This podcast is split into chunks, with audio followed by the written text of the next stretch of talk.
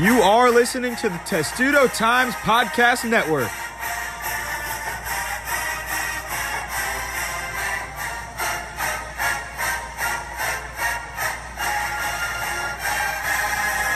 Welcome into another episode of the Testudo Times podcast on the Testudo Times Podcast Network. I'm Sam Austria alongside alongside Dylan Spilko and Lauren Rosh.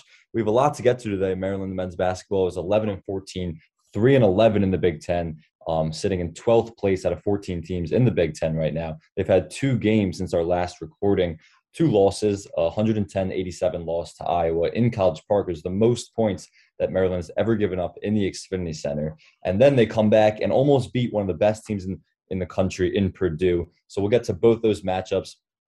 But first, let's start with that Iowa matchup. Like I said, the 110 points and a 23 point defeat. It was the most Maryland ever gave up at the Xfinity Center.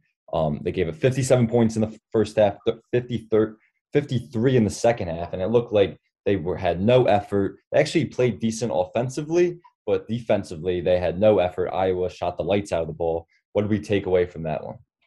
You know, it was just such a clinical effort from Iowa all around. And what I took away from it is that this one was really surprising the way it turned out because it's not like Iowa is having this unreal season. You know, they don't have Luka Garza anymore. It's all it's the Keegan Murray show mostly. Jordan Bohannon obviously went off. We'll get to that soon, I'm sure. But I don't know. It just didn't feel like that this was a very a, a game that played out what everybody thought or everybody how it thought it would. You know, nobody thought Iowa would come into Xfinity Center and put up over the century point at century mark in points. It was just wasn't realistic. And Keegan Murray, Jordan, Jordan Bohannon really showed out in Xfinity Center. Keegan Murray loves to play Maryland apparently. 65 points in two games that he's played. But it's just it was just a very clinical performance from Iowa, and I'm not sure that it's a lack of effort from Maryland in that one. But it just seemed no matter what Maryland did defensively, Iowa always just had something in response, and Maryland couldn't even keep it close. It's not like it, this game was just a few runs; it was just one big Iowa run, basically. So eh, that's really all it was. It was an offensive barrage from Iowa, and there's not much. Uh, if only Maryland could put in Danny Manning from the sidelines on defense. Yeah, and I think coming into that game or going into that game, we talked about it last week, but it looked like a relatively winnable game for Maryland. I think we talked about how we thought Maryland definitely had a shot, especially kind of um, its track record kind of in rematches this season so far. But what I mostly took away from that performance is offensively, they were kind of doing all that they could and putting together the pieces that they had to there. But defensively, it just, they couldn't get it done. And that Keegan Murray and Jordan Bohannon just were really too much for Maryland. Um, every shot seemed to be going in from deep, especially from Jordan Bohannon. Um, uh, interim head coach Danny Manning talks about it a lot after that game that he's never seen a performance kind of like the one he saw from Jordan Bohannon. And I feel like um, Bohannon and Murray like single-handedly really kind of uh, drove almost honestly drove the Terps out of their own um, arena. And I think that in some ways, you look at the final score and maybe like it's not like the biggest margin ever. And it kind of feels like there was definitely some, a little bit of fight towards the end as the rotation kind of switched up a little bit. But just defensively, there was nothing that Maryland could do to stop Iowa. And it really just led to this huge blow up loss that maybe was not so expected. Yeah, and then the crazy thing about it is, like you guys touched on, is the 87 points that Maryland scored is the most they've scored in regulation this season. Um, and they shot 48% from the field, which Maryland, this team that struggled to shoot the ball, that, they'll take that most nights. But obviously, their defensive effort was just not there. And yeah, if Iowa shoots 60% from the field and two play have two players that go off for 30 points each for a combined 60 points, it's going to be hard to stop them. But it really was the effort, and it felt like that felt like the game that they they kind of decided like this season's almost over, and then they responded really well. So we'll get to that in a little bit. But like is that like as good of offensive performance as we're going to see from Maryland because they played that well. They played really well offensively, but just defensively there was no effort. Right. It's I don't know. I don't once again, I don't know if it's a lack of effort. I don't know if it's I think Iowa I think most of it is just they just shot the lights out of the ball and they were just were raining down ceaselessly from three. But but even but even after the even after the game, like Danny Manning and Fats Russell yeah. both said, like yeah, of course, if they're gonna shoot that well, maybe you're not gonna win the game. But to to give up 110 points and and then the effort was questioned by the players and coaches after the game. I, I mean, I think yes, it's hard to defend against those players, but I also saw like the the effort just wasn't as good as as we know it can be because we saw them play with a tremendous effort the next game. Yeah, that's that's also a product of them going into that game on it must it was probably a three game losing streak at that point and they were trailing by so much in the first half where it, the time trailing just eventually you know you look up at the scoreboard and you only have a minute and three seconds of leading throughout the entire 40 minute game i mean obviously the guys in the post game are going to sound a little defeated i think that kind of plays a role into it so that's why i'm not really sure it's more of an effort thing like if you go back into the highlights and you watch some of jordan bohannon's shots I mean, he was just hitting circus shot after circus shot. It didn't even matter where he pulled up from three. It, was just falling. And he had this attempt with like 10 minutes left in the, the second half. He, he lost his dribble. He just picked it up, and it was almost like a video game. And he just chucked it from three, and it went in. So sometimes I think just teams have it going their way some days. And that's why I think that you're, you're going to get such a deflated answer in the post game about, about like the effort because you're you are trailing for 38 minutes, and it's it's just hard to play a team that has two players that can combine for 60 plus points. Yeah, and I also think that we've talked about this week after week. Also, is that Maryland does have trouble with star players on other teams, and it's it doesn't matter where they are on the floor. It's kind of a struggle for them. If there's somebody who is scoring their, you know, if they lead the team in points and they're scoring above or at their average, Maryland has trouble finding a way to win those games. And that has happened happened the first time Maryland played Rutgers. It happened when Maryland played Illinois for the first time. It happened in both Iowa games. So when you look at Jordan Bohannon, who's having a career kind of night with those threes and shooting as at high of, at as high of a clip as he was from that point on the um, on the court, it's going to be hard for Maryland to find a way to stop it. And despite effort per se, like sometimes effort and talent just don't necessarily um, correlate as much as I think a lot of teams or a lot of people would hope that they do. And I think that in this situation, um, I don't so much disagree. I think there were definitely lulls throughout the game, but I think those are more like energy lulls, maybe rather than effort lulls. I mean, it's really up to um, trying to decide really what the difference between that is. But I do think that Maryland had some really strong points, but because of how many points I was able to put up, it kind of completely, all of that kind of gets swept under. Yeah, so I guess I mean there's not much more to say about that Iowa game. Uh, obviously, we're incredibly dominant um, from from the entire from start to finish offensively 110 points jordan bohannon and keegan murray each have 30 jordan bohannon shoots 10 for 16 from three. Every point he scores is from three. I mean it was just a clinical performance and like dylan said earlier he loves playing at the xfinity center and, and in college park. So there's not much more to say about that game. So we'll go to the next game where maryland actually went into purdue this past sunday and lost 62 to 61 um, Eric Ayala didn't play in that game, Fatts Russell was phenomenal from start to finish. He had one of his best games, maybe his best game as a um, as a Terp.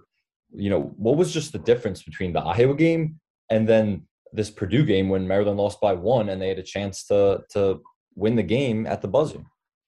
I, I honestly don't know if there's much of a difference. I think sometimes college basketball is just a sport where things just happen. And this was just the thing where not many people expected a, a game like this to play out. And I think that's just kind of, I think that might just be like the bottom line. I don't know, like the difference, like the gray line between luck and, you know, winning the game because of how well you played. But I mean, Maryland, without their top scorer going into this game, heading on the road to the number three team in the country, one of the best teams, if not the best team in the Big Ten and they have so many stars all over Ivey Stefanovic, uh, Edey, Williams. You know, they, they have such a talented roster all around. And once Eric Ayala was ruled out in the pregame, I wasn't, I was almost positive that Maryland was likely going to lose by 25 plus.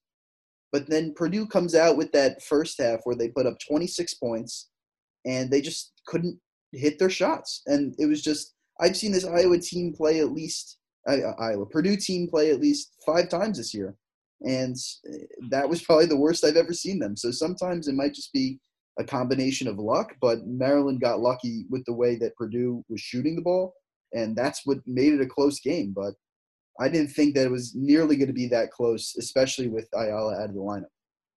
Yeah, and I'm not really sure exactly what the difference between the two games is either. But what I do think is Maryland definitely probably had some extra motivation after that Iowa performance and feeling maybe they did seem seemingly frustrated after that Iowa game. Maybe not, whatever the case may be, and use that to go to Purdue. But I also think they talk a lot about just kind of like the next player up mentality and the fight and the effort. And we have seen that throughout the season.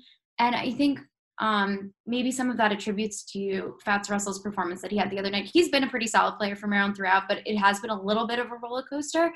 But you know, Fats and Eric rely on each other a lot on the court, and we know that they have a deep history off the court. So I have to think that, like, also, you know, when it's announced that Eric is not going to be playing, Fats understands that he has to step into this different role where he is kind of he is almost filling a void, but also stepping up his own performance in the own kind of level that he plays at. So I do think part of that maybe plays a role in this extra motivation. I'm not saying that if um, Eric Ayala was playing, Maryland would have lost by a greater margin or whatever the case may be. But I do think that him not playing, maybe sometimes, or when one of them can't play or when one of them doesn't start, we've seen this, everyone else kind of steps up in a little bit. And we definitely saw that with the loss of Eric because of how much he does bring to the team when he's on the court. And Fats and Fats plays with a ton of heart. I mean, yeah. like, and I think part of it is also like what's what you said, Lauren, but it's also I think he's realizing that his, you know, we're getting he only has a few games left as a college basketball player, and you know that's like, and when he's played as many years college basketball as he had, you know, that's that's sometimes hard to swallow and he's realizing that and, and, giving everything he possibly has to the game to maryland and on the floor. And you're seeing him play with that heart and, and it's resulting in good performances and he's trying to do everything he possibly can to will this team to victory. Um I, just in this game you know maryland has shot had an opportunity late in the game um, or in the last play of the game they had the ball down one. It's a uh, excuse me out of, ba- out of bounds on the baseline. They run a play for Donta Scott. Fats Russell comes off for the fake handoff. Donta Scott turns the corner, gets a decent look. Um, it was good help defense by Purdue, but uh, Donta Scott got a decent look. Do you think he was fouled on, on, on that attempt or not? Obviously, would have to go to the line and make at least one to send it to overtime, make two to win the game. But do you think he was fouled on that last look with like two seconds left? Obviously, Danny Manning did. He tweeted, he said it after game, and then he tweeted a different angle of showing that maybe he was touched a little bit. But do you think he was fouled on that last on that last shot? Well, Jay Bilas, I think, also tweeted that uh, Donta Scott was fouled going inside, and I would say I, it's such a tough call because I'm sure if it was the other way around, Maryland fans and Maryland people would try to find a way to say that he wasn't fouled, but it looks like he did. He wasn't in a legal defending position. It looked like he got his arms over and made contact. But you know, that's a bang bang play that's late in the game. That's that that could really go either way, and sometimes it just goes the the home team's way. But I think you know, I think it still was the right play call, despite it not going in, because I know if they were to end up taking a, a, a jump shot or somewhere, you know, inside the perimeter or maybe even a three, who knows? I, I would say that would be a bad shot. I would have said to take it inside. So I, I'm at least satisfied with the fact that uh, Danny Manning drew up something to to Donta Scott. But you know, it makes you wonder uh, with the game that Fats Russell was having. What if they went to him? And he he had the hot hand shooting. He was certainly hitting down a few jump shots. He could get into the paint with his explosiveness. There was some time left on the clock, so uh, it just makes you wonder: was was it the right call? I think it probably was, but Fats Russell was having a good game, and he definitely deserved a chance to take that last shot too. I mean, I think so. But when you look at kind of um, Coach Manning's philosophy on coaching, which is just kind of trying to find the shots like Donta had at the end of the game, and which is why it's surprising that we've seen him kind of go against that a little bit with some of these other late game opportunities that he's had. I think specifically about that Michigan State one. And so I I do understand the perspective that maybe Fats is a good option for that last play, considering the level that he was playing at in that game. But Donta definitely has continued, has shown a little bit more consistency. Definitely not yet, probably as consistent as he would like to be. But I think it made sense to do that at the end. And whether it was a foul or not, I think that Maryland played with a came out in a completely different and put themselves in a completely different scenario in this game than they did against Iowa. And I think we haven't seen them play since, so it's hard to see like what kind of influence that has going forward. And Maryland definitely has more challenges ahead as the season goes on. But I think that that game shows that they can still compete with these top teams. They have been competing with the top teams most of the times that they're playing, and something happens where the other team goes on a run or they give up a lead that they have at halftime or whatever the case may be. But I think that for me, this big thing from this Purdue game is that they were able to compete with one of the best teams, not only in the conference, but in the nation, and just really kind of stick with them. And even if Purdue is having an uncharacter- uncharacteristically bad night or whatever the case may be, I understand Maryland let up um, after having a larger lead in that second half and ended up giving it away. But I do think it's telling to that fight that they continue to have, even if you make the argument that maybe they didn't have so much effort against Iowa or didn't have so much fight against Iowa, they clearly cleaned things up pretty quickly and were able to show that and show they're not going to give up so easily.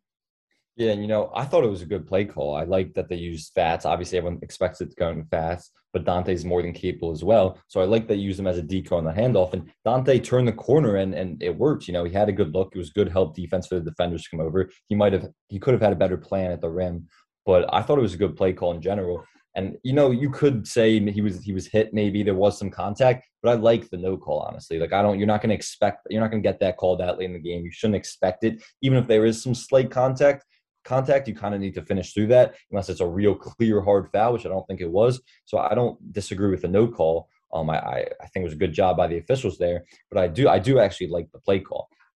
Um, you know, we talked about when Maryland has this heart, and we'll get to Eric Ayala's status moving forward in a minute. But do you like when Maryland's playing like they have absolutely nothing to lose, like they have been, and like we saw against Purdue? Do we think they could upset some teams come tournament time? Because you know they're very well going to be playing in that first game if they can get out in that first round, if they can get out of that first round, can they upset a higher seed? You know, like because they really are playing with house money, like or they they're playing with they have absolutely nothing to lose. And some other other teams might be tight, and we know when Maryland's clicking at all cylinders, they're knocking down shots, they're playing with fight, playing with energy. They still have the talent to compete compete with some of the best teams in the Big Ten, like we saw against Purdue. But like, do you see them upsetting a team come tournament time? Big Ten tournament? Yeah, it's definitely possible. It's definitely possible, especially considering that those tournaments are at neutral sites, and especially with that, you know, a big Big Ten crowd. You know, Maryland hasn't necessarily had that much of a home court advantage this season, but going to Purdue and places like Ohio State, you know, those are tough crowds to play against, and to, for Maryland to play on a a neutral court and to just play a little bit more freely almost without some nagging fan presence. You know, who knows? Who knows what a neutral court can do for a team that has uh, ten, like it's still untapped talent basically that that still hasn't come to fruition yet.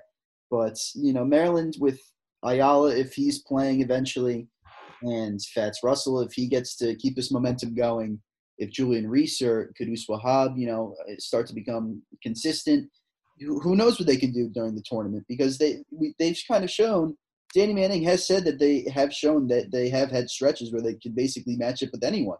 And, you know, that is kind of like held true, except for the game against like Michigan, I would say. So, you know, there, it's probably, there's probably a good chance for Maryland to make some kind of noise. I think the first game, though, is going to be definitely a little more important because Maryland likes to play down to competition sometimes. So, getting past that first day, it seems that they will end up in the bottom four of the Big Ten standings.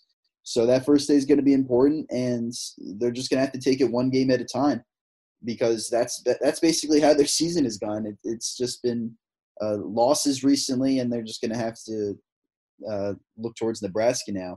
And then in the future, and they do have a chance to take down a team in the tournament. So it just all depends on how they're playing leading up to it. Yeah, I think that they definitely have a chance to off some upsets in that tournament. There's going to be a lot of teams playing for a lot more than Maryland is in that stretch of games. And when Maryland, I really feel for a very long time, Maryland has been playing with this nothing to lose attitude in a very positive way. It really seems to drive them, and all that they care about is sticking together. This has been a very challenging season for them on so many fronts and levels. And so I think that they're going to continue to do that. And especially when that they have when they know that week the stakes are higher for other teams, I think that there's a chance for them to do that. And you talk about them pulling off these kind of more improbable wins or sticking with teams, I really think about when they went to Rutgers and how the first time that they played Rutgers, they held on to that lead at halftime. They were at home and they just like completely gave that away. And that was that was really a winnable game for Maryland and they couldn't get it done, whatever the case may be. Then they go to um, Piscataway and they find a way to win and they figure it out and they do it and they're one of they're the only Big Ten team to do that. And so it's odd that Maryland's the only Big Ten team to do that, but it just shows that there's like something a little bit interesting about this Maryland team that maybe they don't get so frazzled about things that they were getting frazzled about at the beginning, simply because there's just so much more bigger things going on there than kind of like a loud home crowd. So when you look at playing at these neutral sites, like you were saying, Dylan, in um, Indianapolis for the tournament, there's just a lot of potential for Maryland to just kind of shake things up. They've had experience doing well at on the road. They've had experience doing badly on the road, well at home, poorly at home. So like it's really kind of up in the air for them, and I think that gives them like an interesting edge going into that tournament. It should be fun. Yeah, it's, it really is funny that Maryland, every other Big Ten team is coming to Rutgers, now the Jersey Mike's Arena, formerly the RAC. Every every school has gone there, the best teams in the Big Ten, and no one has been able to beat Rutgers in Rutgers except for Maryland. It re- really is funny how that's worked out. But yeah, I agree that like you don't know what Maryland team is going to show up on like from day to day. So I think a lot of teams when they're looking at that Big Ten um, bracket, they're looking and going, I do not want to see I do not want to see Maryland. Some of these best teams, Ohio State, whether it's Rutgers, Purdue, any of these teams, when they're looking at that bracket, they're saying, I do not want to see Maryland on the other side of that bracket because you don't know what team's going to show up. They could have a game where Ayala and Fats Russell combine for 10 threes and shoot unbelievably. You just don't know what team's going to show up, but they have the fight and talent to compete with some of the best teams and, and potentially have an upset here. So now, so now I want to talk about Eric Ayala, who didn't play last game. Um, we just got off the uh, presser with Danny Manning, who said he's hasn't been a full participant in practice, but he has been practicing a little bit. We don't know exactly. He doesn't know his status. Said it's going to be a game time decision for tomorrow's game against Nebraska, which we will preview in a minute. But the only thing I know for certain about this Eric Ayala situation that I can say is that if he was, if Maryland was in, and the reason why, let's just say this, the reason why he's not playing right now is because of an apparent wrist injury that is a little bit mysterious because it kind of he has been banged up, but it's certainly mysterious. It came out of nowhere. No one really knew about it, and he and Danny Manning said he came. Eric Ayala came to him right before the game last game and said that he doesn't feel comfortable playing, which is also a little interesting. The only thing I can say for certain is that if Maryland was competing for something right now, Eric Ayala would certainly be playing. And so we don't know if he's going to be playing the rest of the year. We don't know if he's going to be playing tomorrow. We don't know his status. But where where are you with this Eric Ayala situation right now? I, think I think he's going to play. I think he's going to play against Nebraska, and I, I'm I'm still a little 50-50 about that. But I think him being out against Purdue was completely a surprise. I don't think anybody was ready for him to uh, be ruled out. Especially uh, at first, I thought that the team was because I found out via the the program's Twitter.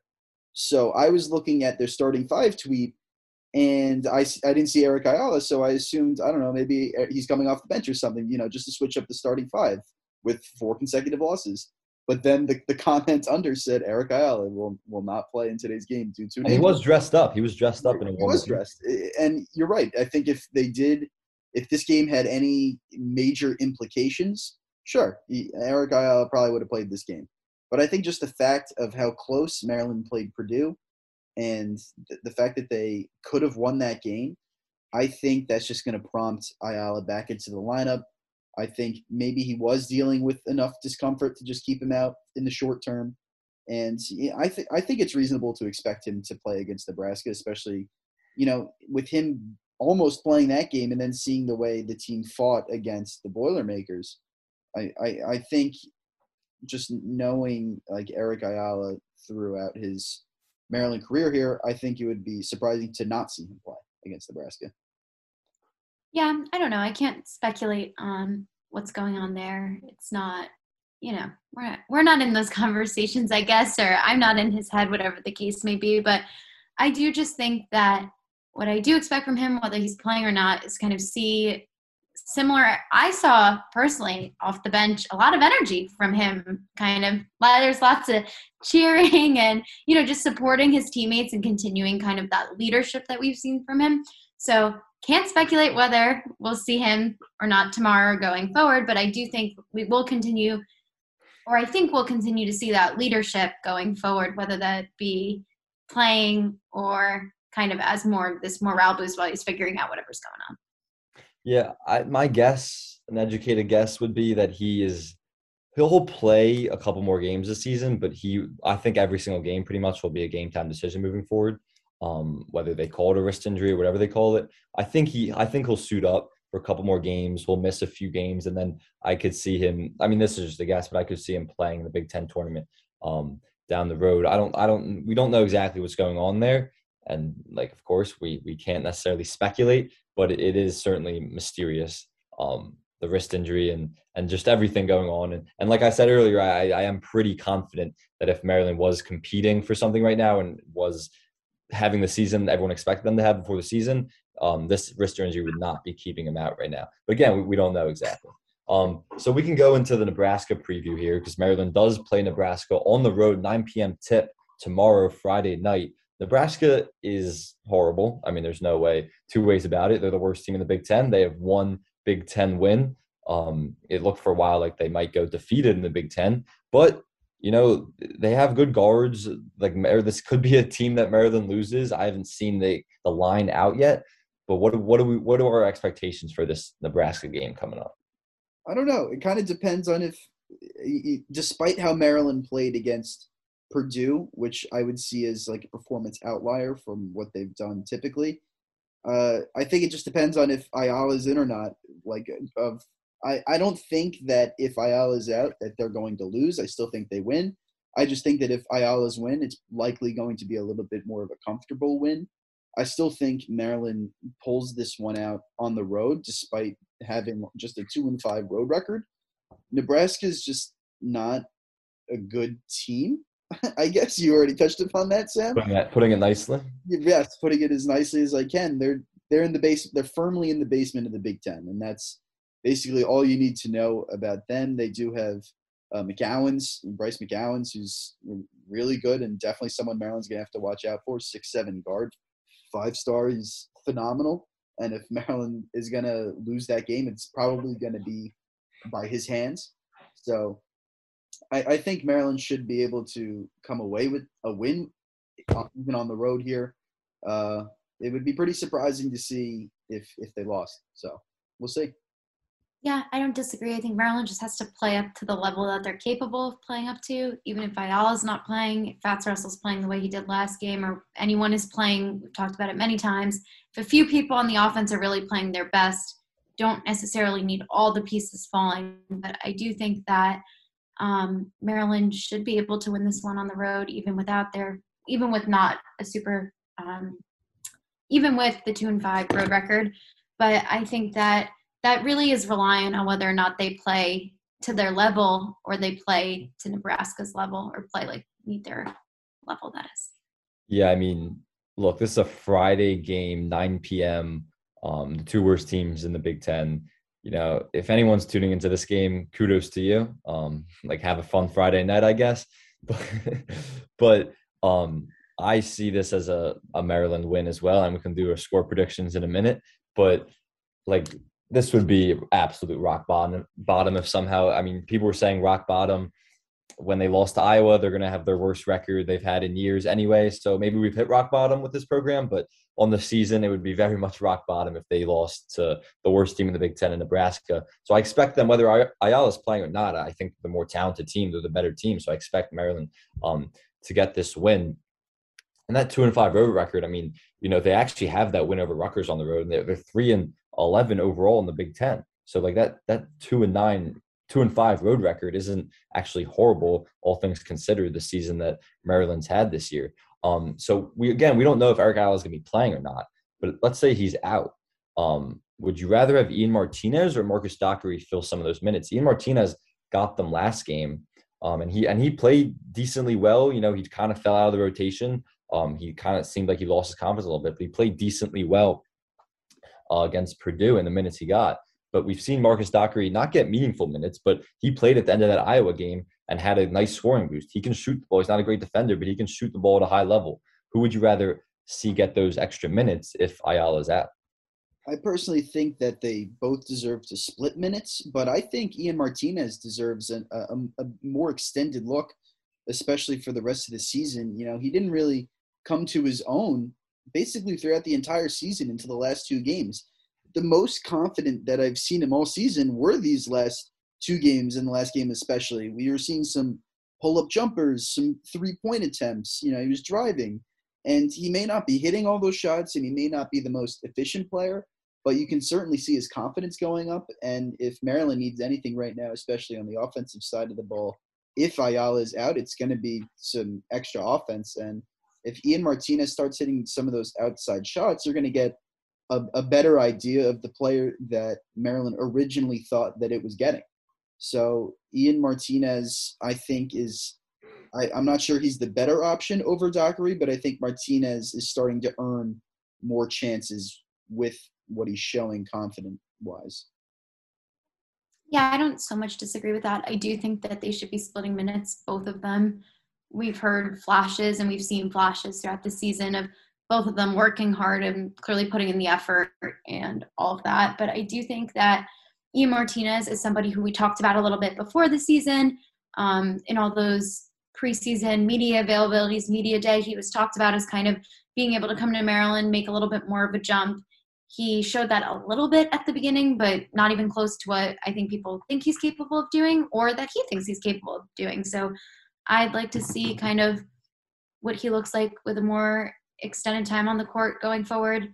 I think we're going to see a lot of both of them, whether Ayala is playing or not. I just think that we already started to before Purdue, and now we're definitely seeing that. So definitely expect Danny Manning to kind of work both of them into the lineup a little more.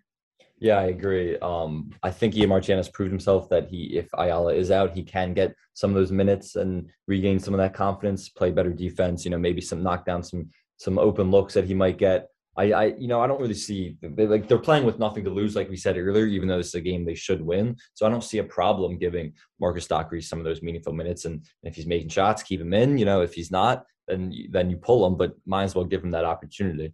Um, we'll do a little look ahead to the rest of Maryland's men, men's basketball season. They only have five games left after this Nebraska game. But first, let's just give a score prediction, our favorite thing to do here um, for the Nebraska game. What, what, what do we have? Um, let's see. Uh, so Maryland's offense, I, I think Eric Ayala plays, but I don't think he plays, you know, his usual 30 plus minutes a game. I think he plays somewhere around like 10 to 15 minutes. I'm going to say it's a, a fairly low scoring game. I don't think either offense is impressive. So I'm going to go with 71 to 62. I'll say Maryland wins on the road. Yeah, I think that Maryland wins also. I think Maryland, um, I do think that a few players might have themselves a little bit of a breakout night, maybe what we've seen other players do against Maryland or Fats Russell did the other night. I do think that Maryland has the potential. Some of them are kind of due for another one of those games. So I think Maryland wins 73 to 64 on the road. Yeah, I think they win around that. I'm going to go 70 to 62. Um, Maryland gets the win. So we all expect the Maryland win. You know, that might, we might have just jinxed it right there, but we'll find out tomorrow night. Um, so now looking ahead, you know, after Nebraska, they have five games left, and they have some winnable games on that on their schedule. They play Penn State at home on Monday, and you know, Penn State actually looks decent. They picked up some good wins, so that's not a freebie by any means. But then they also play Minnesota, who's one of the worst teams in the Big Ten too. And if Maryland, if the Big Ten tournament started today, that's actually who Maryland would be playing in that first round. It would be a Maryland Minnesota matchup. So that's a winnable game. And then they have Indiana in there, Ohio State, and Michigan State. They've all played earlier this season and they lost to all three of those teams. And like those are all three teams. Definitely Ohio State and Michigan State we expect to be in the tournament. Indiana's a little a little bit on that bubble, but they're still a quality team. Um, what do we see like Maryland's record? Do we do we after this Nebraska game? Do we see them picking up over or under two wins? Like how many more wins can they pick up? And when it's all said and done, where do you expect them to finish their standing in the Big Ten? I, I would say that I, I I'm not sure that I think they're going to get the win against Nebraska. I'm really up in the air about the Penn State game. Penn State always seems to give Maryland some kind of issues, specifically in basketball. Um, the Indiana, right, right, right. Uh, the Indiana and Michigan State games are likely going to be losses. The Ohio State game in College Park is likely going to be a loss. So it's really down to the, the Nebraska game, Penn State, Minnesota, and I would probably say that they're getting two or less wins the rest of the way. Um, I disagree a little. I think that Penn State is definitely we've seen the kind of lack of success Maryland has had against Maryland men's basketball has had against Penn State. Um, but I do think that they find a way to win that. I think they find a way to win beat Minnesota. And just I I think what we talked about with the tournament, the Big Ten tournament, applies to this last stretch of the season. These teams are playing and fighting. Would I be surprised if they picked up wins over either some combination of Indiana, Ohio State, or Michigan State? Most definitely. I don't think that it they it would be it wouldn't be something that I would see coming ahead of time, but I don't I do think that they have a really interesting opportunity to somehow win one of those games. Just that Ohio State game stands out to me. It's just because I do think that there's going to be a lot more of non-student fans at that game and there's something about maybe the energy and the atmosphere in that building that day that really might kind of give Maryland a little bit of an edge. Ohio edge doesn't necessarily be talent, but I do think that there's a chance that they pick up one of those wins. It wouldn't fully, fully surprise me. Yeah, and what you're alluding to is that Ohio State game, um, February 27th, will be they'll be honoring the national championship team from 2002. So a lot of those alumni will be in the building. Um, alumni in general will be in the building. People will want to see that. So it may be a, a good crowd for the Ohio State game. You know, I agree. I think they're going to beat Minnesota and beat Nebraska coming up. I don't think they're going to beat Penn State. I just think Penn State has been playing with a ton of fight recently, and they're good. And Maryland's success, I mean, lack of success really against Penn State recently, a lot of it has been on the road. You know, they struggle playing at Penn State, and they've been upset when they've been the way better team in recent years. So I think Penn State might come in and actually beat um, Maryland. But I do agree with you, Lauren, that you know they really are playing with nothing to lose, and we just saw them come this close to upsetting Purdue on the road. So I think they could get a win over an Indiana team that is kind of on the bubble, but you know they they they're kind of falling apart in these last in this last stretch of the season. It could happen against Michigan State, Ohio State. I think Maryland wins three games the rest of the season, and they finish season three and three. I don't necessarily think that means they're going to be playing out of the bottom four. You know, as we look at the standings here, Nebraska's in the the last four seeds are Northwestern with five wins, and then Minnesota, Maryland, Nebraska all have three wins. Um, so if Maryland wanted to play out of that, they would have to they would have to go three and three, and then Penn State and the Northwestern both have to drop at least three more games, um, I believe. So do you think there's any chance Maryland isn't playing in that first day as a bottom four four four seed? Well, it's going to come down to that Penn State game, most likely. No matter uh, whatever happens in that game, if Penn State wins that game, then Maryland's likely cemented into the bottom four. And I, since I'm not really sure about that game, I think that it's really likely that either Northwestern or Penn State don't play themselves back into the bottom four and they're able to stay afloat. And then I, am not sure Maryland is going to be able to work its way out. So I would expect Maryland to be in the, the bottom four with only six games left. Yeah, me as well. I think even if they pull out some of those other wins, they got to be too reliant on other teams kind of messing up. And I think all the teams at the bottom of the Big Ten are in a similar place where everyone's playing a little bit more scrappy. So, be tough to say. Yeah, I agree. I think um, you know, even if three and three, let's say best case scenario, Maryland finishes this season, I don't think that'll be enough to get them out of that bottom four. So I, I think they're going to end up as the 12th seed in the Big Ten, which is really remarkable that we're having even having this conversation on February 17th, given what we were talking about a potential. I think I said at least potentially Final Four team back in November. Wow, it's been it's been a wild few months, but um, yeah. So I expect them to be in 12th place in the Big Ten and likely a first round match against Minnesota, but we'll see how that all plays out. Obviously, first up. Uh, coming up is Nebraska um, on the road tomorrow at 9 p.m. You know, if you're not doing anything else, tune into that game. We'll, of course, have you covered. And again, thanks for listening. This has been the Testudo Times podcast. Another Thursday in the books, and we'll talk to you next week.